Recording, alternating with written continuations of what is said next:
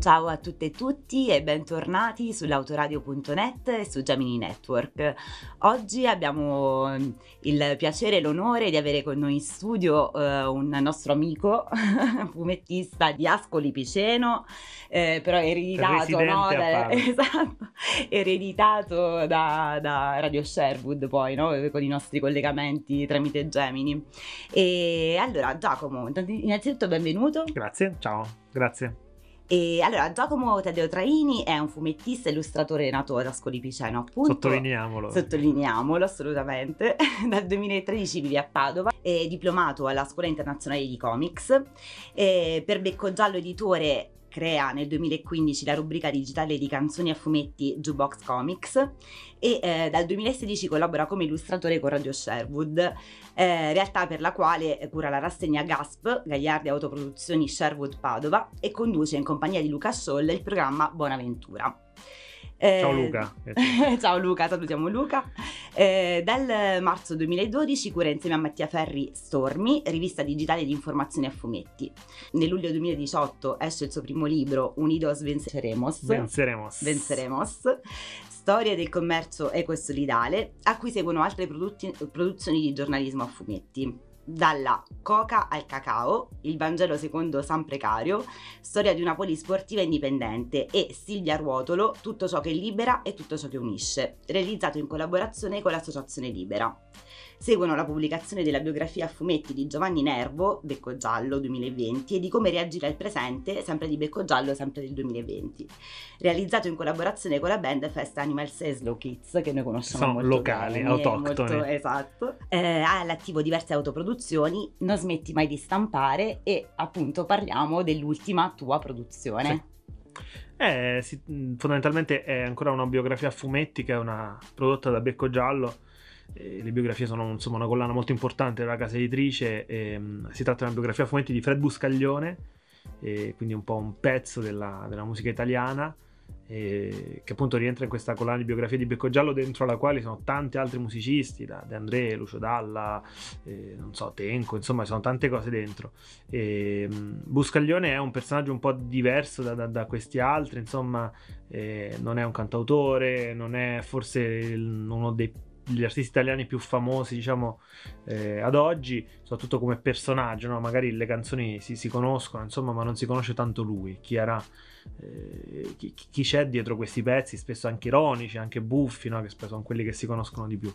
E l'idea era proprio raccontare la vita di Fred, una vita che si snocciola tra gli anni 40 e 50, quindi che supera la guerra, supera il fascismo, vive questi anni 50 italiani in cui tutto poteva succedere e finisce drammaticamente nel 60, no? proprio come a chiudere questo decennio di, di, grande ottimismo e di ripresa. Finisce poi in maniera eh, spettacolare questa cosa, questo, questa morte cinematografica che sembra quasi rafforzare il personaggio del gangster da film no? che lui si è trascinato un po' per tutta la vita e che però forse non mi viene da dire che non rappresentava tanto chi era lui come essere umano, come una persona molto semplice, secondo me. Secondo me, anche chi l'ha conosciuto e dichiarazioni che ho letto di persone a lui vicine lo conferma. Tu invece come, mm, in che modo diciamo ti sei avvicinato a questo personaggio a tal punto poi da decidere addirittura di scrivere una biografia o comunque un fumetto a lui dedicato? È stata una passione che è cresciuta in maniera molto graduale, mm, l'ho scoperto chiaramente dalla musica, l'ho, iniziato a scoprire dalla sua musica. E dico sempre che la prima volta che l'ho visto è stata in televisione, mm, in questo programma estivo che fanno eh, che fa Rai 1, che adesso si chiama Teche Teche Te, però forse all'epoca era Da Da Da, insomma, eh, qui tirano fuori cose dalle Teche Rai, che un programma che mi piace molto. E, mm, Adesso un po' decaduto, le ultime edizioni sono un po' così così. Però vabbè, e, ehm, a un certo punto una sera parte questo video di, di Fred che canta di piccola, che poi è un, forse il video più famoso, insomma, de, de, tra le sue esibizioni televisive. E non so, io già mi ero appassionato di gialli, noir, pulp, no? la roba Sin City, così.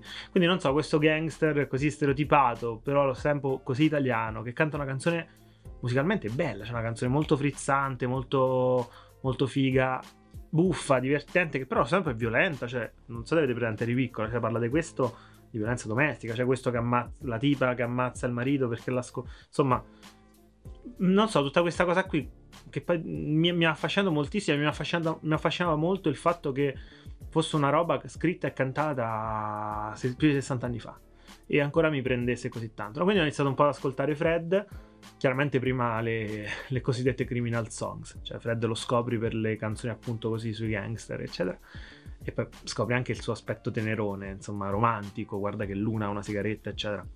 E da lì io, diciamo, nella mia forma mentis da nerd, per cui se ti piace una cosa devi sapere tutto di quella cosa, ho iniziato a leggermi libri, insomma, però il primo Mm, eh, la prima finestra che ho aperto sulla vita di Fred è stata questa puntata di, di Giallo, programma di radio, di radio DJ condotto da Carlo Lucarelli, dove parlava della morte di Fred. E non so, lì ho iniziato a sentire un primo, una prima empatia nei confronti di Buscaglione. Poi la verità è che mm, lavorando con Becco Giallo, avendo letto tante biografie, tante storie vere così, la verità è che quando sento una storia vera, una storia che mi piace, che mi appassiona così, piccola, grande, famosa, sconosciuta, la prima cosa che mi viene in mente, veramente qualsiasi cosa, è come potrei farci un fumetto. Dopo alcune di queste idee rimangono solo pensieri che, cui, su cui pensi mentre fai la doccia dopo che hai letto quella cosa lì magari. Nel Altri, caso di Fred, nel caso di Fred è una cosa che è cresciuta, ho, iniziato a, ho comprato la biografia, ho iniziato a leggere la biografia diciamo, ufficiale di Fred, poi gli altri libri che hanno fatto su di lui, non tantissimi, c'è da dirlo. E, e piano piano, insomma, nella mia idea è nata un po' la forma della storia che avrei voluto raccontare. E circa cinque anni dopo è uscito questo libro. Eh, prima infatti mi, mi veniva in mente quando dicevi no, dei, dei, temi che poi sono ancora attuali, no? che lui cantava negli anni 50, però in realtà sono eh, temi ancora molto ripresi, cioè ridiscussi adesso, e, ehm, ed è, lui è diventato un personaggio ed è rimasto un personaggio molto attuale, tant'è vero che tantissimi altri artisti l'hanno ripreso, ricantato. Assolutamente abbiamo visto da Willy Peyote a sì, Vasco no. Rossi a... Nel, è un po' anche ho parlato, con persone di, ho parlato di Fred con persone di tutte le età, veramente, musicisti di tutte le età. Ho notato che Fred ha delle ondate che vanno e vengono. E tipo sta- mm, non so perché, per motivi che non mi spiego, Buscaglione ha avuto un grande ritorno nei ragazzi, tipo tra gli anni 80 e 90. Poi di nuovo dimenticatoio fino agli anni 10, quando l'ha riscoperto l'indie. E, e adesso, insomma, abbastanza conosciuto. Uno dei pensiamo solo che uno dei più importanti premi per cantautori, cantautrici, band, insomma, emergenti in Italia è organizzato dall'associazione Sotto i cieli di Fred, dedicato a Fred Buscaglione, lo fanno a Torino ogni due anni. E, um, quel premio lì ha fatto tanto per riportare Fred in auge. Però la verità è che i musicisti mh, da sempre si ispirano a lui e non ho ancora incontrato un musicista che mi dice se no mi fa cacare. E, e questo secondo me è un mezzo miracolo perché se pensiamo alla musica che c'era eh, quando Fred era all'apice, ed era il più famoso di tutti veramente, il resto è morto quasi completamente. E, sì, c'era Modugno che era famoso, però Modugno non è, per quanto sia un figo incredibile, non ha quella presa lì sui giovani. Cioè, Modugno lo ascolti è una roba vecchia. Bellissima, Forse... a me piace tantissimo. Non è che. Però, mh, Fred è una roba che se tu lo fai, sentire, lo fai ascoltare a uno che nella vita ascolta Sfere e basta, si diverte. No? Cioè, è una cosa che ha una presa e non, non, non, odora di vecchio, ecco. E è incredibile questa cosa. È, mm, succede veramente per pochissimi artisti, ma ancora meno per artisti italiani. Ci sono pochissimi gli artisti italiani che possono, che 60 anni dopo la loro musica funziona come fosse stata fatta ieri. Di più, mm, pochissimi sono gli artisti italiani dell'epoca di cui le band emergenti, indie, alternative rock, così fanno cover.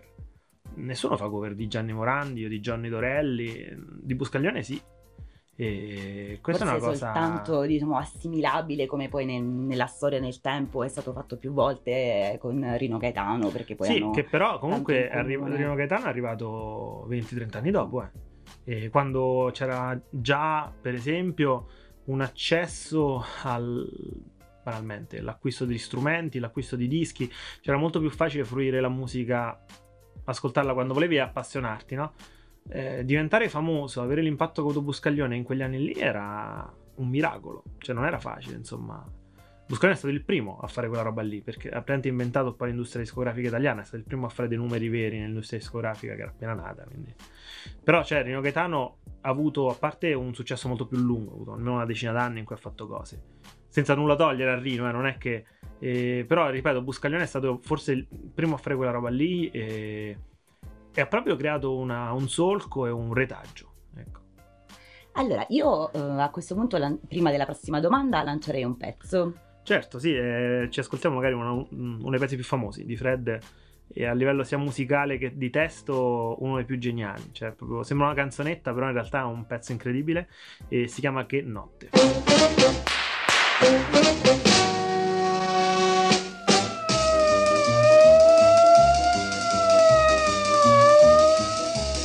Che notte, che notte quella notte. Se ci penso mi sento le ossa rotte. Beh, mi aspettava quella bionda che fa il pieno a Roxy Bar, l'amichetta tutta curve del capoccia a Billy Carr. Che nebbia, che nebbia quella notte. Mi cercavano tre auto poliziotte. Ma per un appuntamento, se c'è zucchero da far, quando esiste l'argomento, lo sapete, so rischiare. Ci vado, la vedo, e lei. Ma dalla nebbia ne spuntano altri sei. Bucla peste, Jack Bidone, coi fratelli Bolivar, mentre sotto ad un lampione se la spassa Billy Carr. Che botte, che botte quella notte. Mi ricordo di sei mascelle rotte.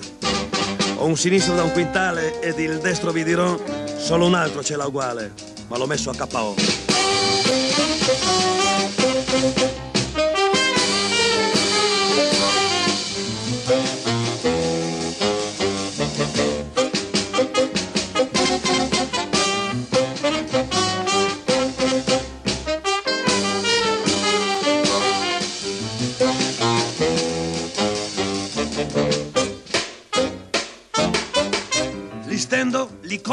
Conto, son sei, poi li riconto perché non si sa mai.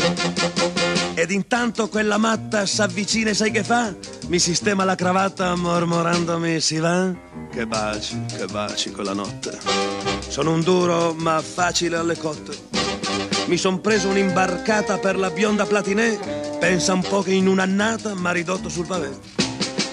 Ah, che nebbia, che botte, che baci, che cotte. Ragazzi, che notte quella notte.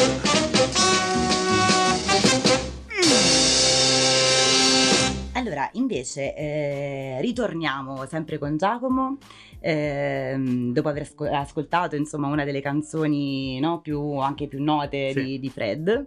E, mm, allora abbiamo parlato proprio della, mm, di, di come eh, la- mm, ti sei avvicinato a questo personaggio attraverso la sua musica Mhm. all'inizio, no? E questo collegamento tra arte, musica, scrittura, disegno di cui hai fatto scrigno, com- come il disegno riesce ad esprimere o come può esprimere la musica? Eh, forse la cosa più difficile di tutte di fare. C'è tantissimi musicisti hanno una storia interessante, quasi tutti. E quindi eh, automaticamente i biopic, per esempio, i film sui musicisti o fumetti sui musicisti vengono bene, perché sono delle belle storie da raccontare anche se quella musica lì non ti piace o non ti interessa. E, e quindi quella parte lì viene bene, la parte narrativa. Però rendere... Come fai a... C'è un grande concertone con tanta gente che ascolta, come fai a far capire il casino, no? E il fumetto è uno strumento di per sé muto, dove però hai tanti artifici grafici, narrativi per far passare questa, questa roba qui. Secondo me poi se i concerti nella tua vita l'hai visti, riesci anche poi a, a far capire quella confusione lì. Un po' avevo fatto delle prove generali con eh, il fumetto dei Fest Animals and Slow Kids, appunto, dove ho dovuto disegnare un concerto intero dove loro suonano e devi far capire le emozioni che ci sono a un concerto dei Fask e, e lì è già stato un po' una- un esperimento complicato.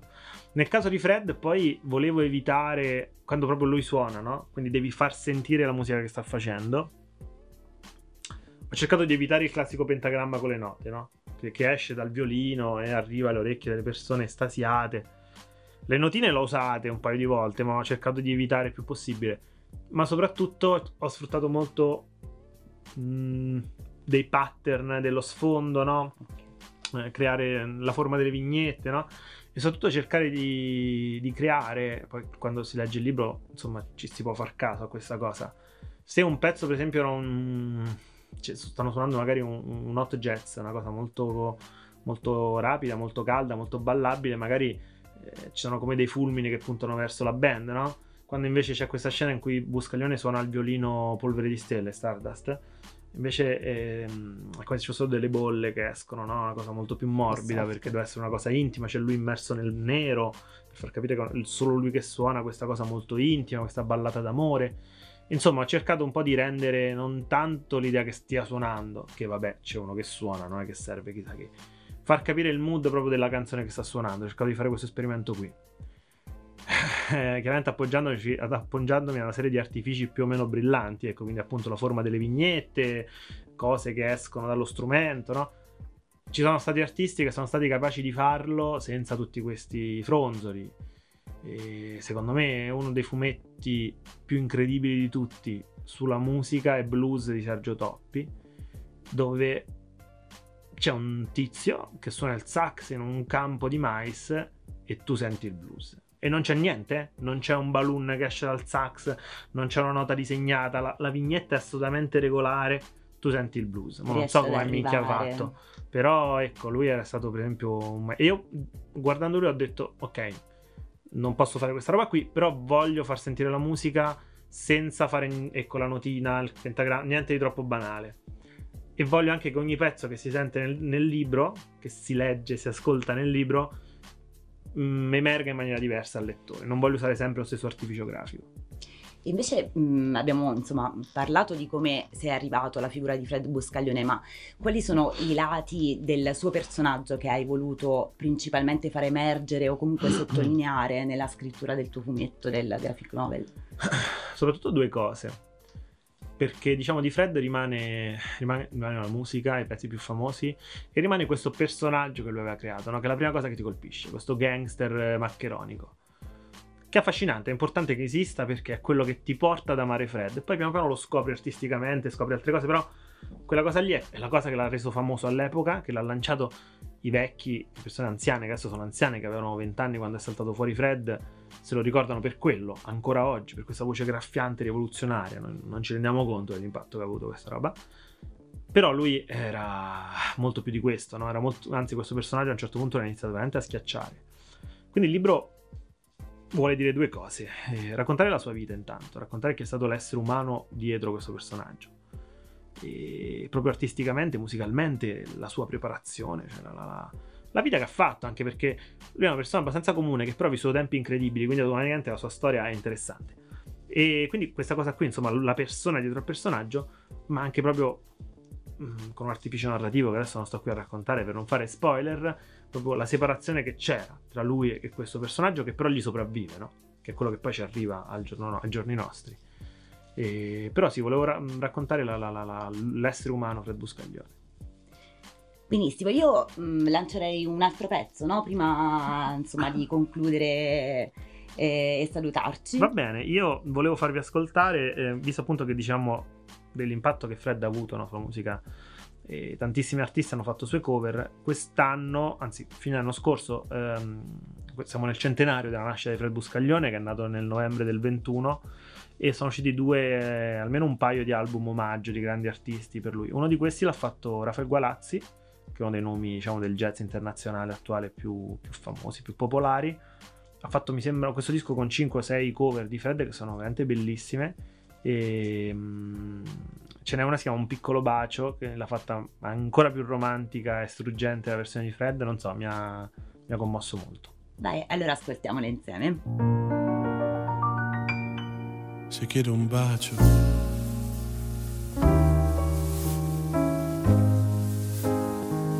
un bacio cosa può cambiare? Se veramente non ti piaccio, un piccolo bacio che mal ti può fare?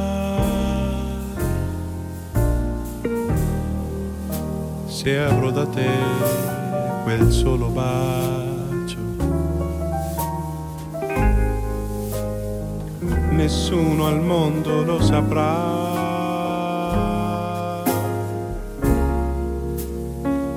Domani tu l'avrai scordato è il bacio che hai dato, così per pietà. in me resterà.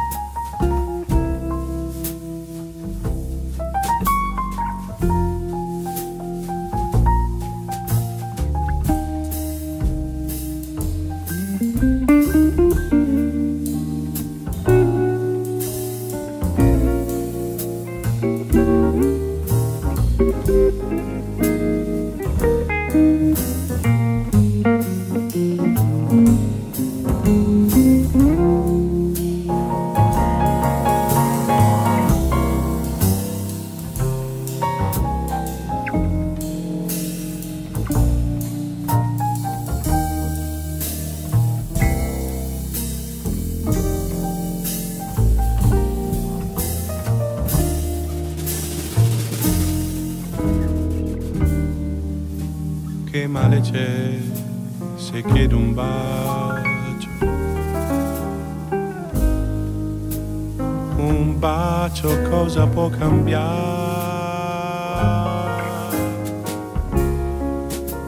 Se veramente non ti piaccio, un piccolo bacio che mal ti può fare.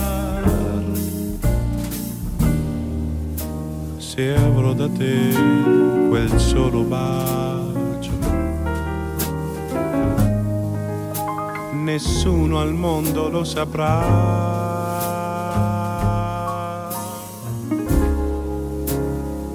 domani tu l'avrai scordato è il bacio che hai dato. Così per pietà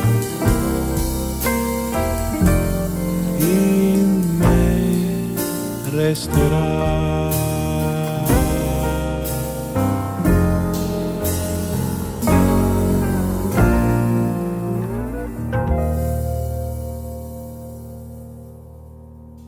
Allora, abbiamo accennato un po' a tutta un po' la, la tua bio e i tuoi lavori e negli ultimi anni con la pandemia, sotto pandemia e post pandemia sono cambiati un po' no? il, uh-huh. il modo di lavorare, il modo di porsi al pubblico, il modo di rimettersi in gioco poi una volta usciti da due anni un po' di buio. Per te mi dicevi prima un po' in chiacchierata che in realtà sono stati degli anni produttivi per il tuo lavoro personale e, po- e poi importanti per poter ripartire, riaprirsi a fiere e comunque ricominciare il tuo lavoro in maniera più propositiva. Raccontaci un po' com'è stata anche per la tua autoproduzione eh, questo momento certo. e poi il, il ricominciare e ripartire con i nuovi progetti. Eh, intanto, vabbè, il lockdown profondo del 2020, insomma, quello proprio quando eravamo tutti dentro casa, è stato un momento difficile, chiaramente per tanti motivi, però dal punto di vista creativo è stato un momento importante perché eh, dopo tanti anni in cui lavoro per Becco Giallo, girando per fare fiere, vendere libri, eccetera, ogni anno soffrivo il fatto di avere poco tempo poi per disegnare, no? per fare tanti progetti che in realtà avevo lì nel cassetto. E quella lì è stata un po' l'occasione per portarli a casa. Quindi ho finito un sacco di cose che avevo iniziato, ho curato, ho sistemato un po' il mio sito, ho creato una piattaforma eh, digitale che si chiama Giornaletti, eh, giornalettiweb.blogspot.it, dove ho iniziato a caricare più o meno tutto quello che faccio di, di autoproduzione, soprattutto saranno una trentina di storie gratuite già fruibili. E non so, ho fatto una serie di esperimenti, ho iniziato a, a curare un po' di più la mia parte social, cercare di diffondere le mie storie in maniera diversa, no? ho inventato, ho sperimentato formati nuovi, ho creato questa piccola autoproduzione che si chiama Pacchetto di Cicche, che poi in realtà è una del, dei best seller delle mie autoproduzioni, è andato benissimo. Sono 5 piccoli fumettini stampati su carta colorata, autoconclusivi che io vendo in questo pacchettino, anche quello di carta colorata fatto in casa. Quindi un prodotto che a me costa molto poco, che riesco a far pagare poco alle persone, che però piace molto, no? E non avrei mai avuto il tempo di pensarlo se non, non fossimo stati in pandemia. E, um, oppure anche ho fatto il mio primo pre-order. Ho, ho fatto uno shop online intanto, cosa che prima non avevo. E ho sperimentato per la prima volta un pre-order. Mi è venuto in mente un fumetto, l'ho scritto, l'ho disegnato, l'ho fatto, l'ho pubblicizzato, l'ho pre- ho fatto la prevendita e poi l'ho stampato. E, tra l'altro, dall'idea alla chiusura della prevendita alla stampa è passato un, tipo un mese. Cioè, proprio 30 pagine fatte bruciate così. E quella fu stata un'esperienza incredibile, per esempio. E è uscito fuori questo momento di cui vado molto fiero che si chiama Racconti delle 8 ore, parla del... è una parodia dei fumetti horror anni 50 dove però l'elemento orrorifico è l'ambiente di lavoro. È una cosa di cui vado molto fiero.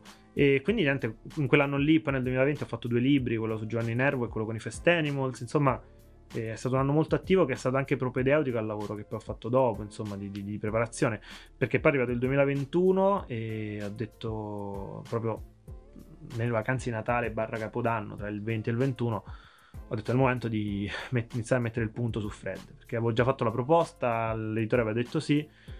E quindi diciamo finché non sono ricominciate le fiere è stato tempo in cui ho scritto Buscaglione e sono andato a Torino, sono andato a casa sua, vabbè, questa è un'altra storia incredibile. Sono riuscito ad entrare nel palazzo dove ha vissuto Buscaglione per la maggior parte della sua vita, vabbè, un botta di culo. E, però ho visitato un po' i suoi posti, ho fatto la documentazione, ho riletto tutti i libri che avevo già letto su di lui negli anni precedenti. Ci ho messo otto mesi per scriverlo e tre per disegnarlo. quindi tra una cosa e un'altra in realtà un anno pieno di lavoro, insomma. E che non so se sarei riuscito a portare a termine così, in maniera diciamo tutto sommato soddisfacente per me, se avessi avuto tanto più lavoro da fare, insomma.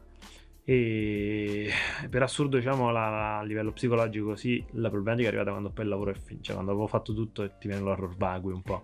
Però vabbè, ci sta anche quello. Eh, poi, però hai ripreso anche no, a girare. Beh, poi ho ricominciato le fiere, quindi a posto. Diciamo, ci siamo incontrati avrò... al Book Pride, sì, ma tu ne hai fatte mille. Non ho avuto tempo di, di, di, sì, di, pensarci troppo. Bene, allora, eh, hai qualche nuovo progetto che ci vuoi presentare? So che insieme a... Um, eh, appunto al Swing Barbera e Freddo Buscaglione stai presentando anche eh, questo progetto con delle bellissimo, sì. poi cioè, da descrivere è difficilissimo però. In realtà è una, è una, cosa che ormai gira da diversi anni e nel mondo dell'illustrazione insomma è molto conosciuto. Di fatto adesso ormai è una, è una casa editrice che si chiama This Is Not a Love Song è un ragazzo pazzo livornese che vive a Roma che da anni produce queste sono delle musicassette di plastica dove dentro non c'è la musicassetta. C'è un cartoncino piegato a fisarmonica a forma di musicassetta e in ogni cartoncino c'è un'illustrazione che quando si apre la fisarmonica quindi è, è rettangolare, ispirata a una canzone d'amore. Ha due collane di questo tipo, una è This is not a love song con le canzoni in inglese e una è Amore no con le canzoni in italiano. Amore no numero 107 è una sigaretta di Fred Buscaglione disegnata da me, insomma, è venuta molto bene secondo me anche e la trovate sia sul sito di This Not Our Song, ma anche insomma ai banchetti, quando faccio le presentazioni mm, cerco sempre di portarla con me. E tantissimi illustratori e illustratrici anche famose hanno collaborato a questo progetto, quindi per me insomma è, è stato abbastanza un onore farlo. E mm, poi io ho fatto tantissime autoproduzioni anche che legano musica e fumetto, quindi insomma è tutta una cosa molto figa per me. Mm, progetti futuri ne abbiamo parecchi in testa. Mm, L'anno prossimo uscirò con una cosa completamente diversa. Per la prima volta su sceneggiatura altrui di Giovanni Dacò, un sceneggiatore esordiente, per quanto abbia 45 anni, tipo, e però molto in gamba. E in realtà sarà una storia horror. Per una casa editrice si chiama Leviathan Labs, piccolina, però lavora molto bene. Perché volevo fare una cosa anche per me, proprio completamente diversa, un po' più tamarra se vogliamo. E, però in realtà ho anche un altro paio di biografie per Becco Giallo in canna che che stanno lì, che sono altri progetti che sono ancora lì, giacciono da un po' di anni non vedo l'ora anche loro di tirarli fuori. Eh, lavoro ce n'è, lavoro sì, ce sì, n'è. Sì, sì, sì, assolutamente. Decisamente. Allora, io vi proporrei di lanciare l'ultimo pezzo e poi rientrare per i saluti definitivi. Va bene. E così per diciamo, continuare un po' questa carrellata di omaggi, vi vorrei far ascoltare un'altra cover di un pezzo famoso di Buscaglione, una delle più riuscite secondo me, anche perché è fatta da un gruppo italiano che si chiama Pan del Diavolo, anche loro si sono creati un immaginario un po' americano, però da siculi, quindi eh, hanno fatto una cover di Noi Duri deliziosa. Perfetto, l'ascoltiamo e poi ritorniamo con i saluti.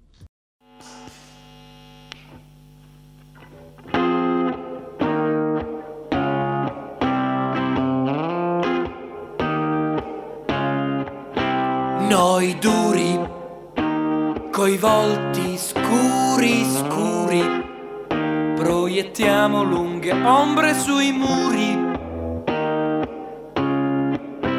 Noi duri,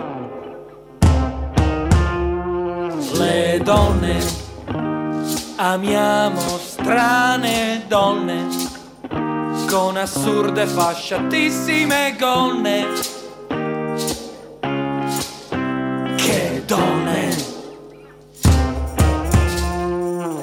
Con l'abito ricato e la pistola nel gilet. Ad ogni partita rischiamo la vita, chi vuole un po' di rogna su due piedi ce l'avrà.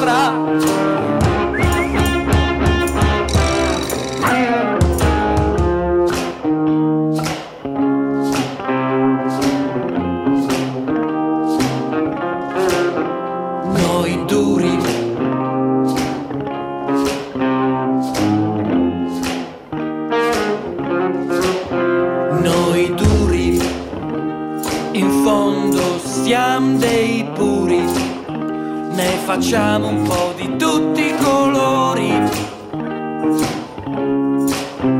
Noi duri, noi duri, non siamo sempre fuori.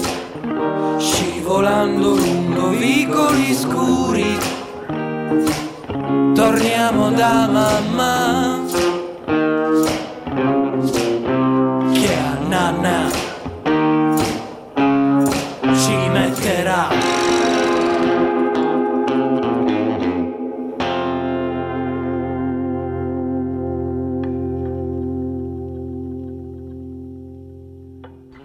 eccoci tornati. Allora, io direi che la nostra chiacchierata si può dire conclusa. Tu che dici? Vuoi aggiungere qualcosa, Giacomo? Ma sono a posto, comprate il libro se avete piacere. eh, insomma. soprattutto. dici, l'abbiamo fa fatta pia- A me fa apposta. piacere, insomma. Va Benissimo, allora grazie innanzitutto di essere stato qua con noi eh, sull'autoradio e Grazie a su voi, grazie Network. A presto, in bocca al lupo. Viva il lupo. Grazie. Ciao.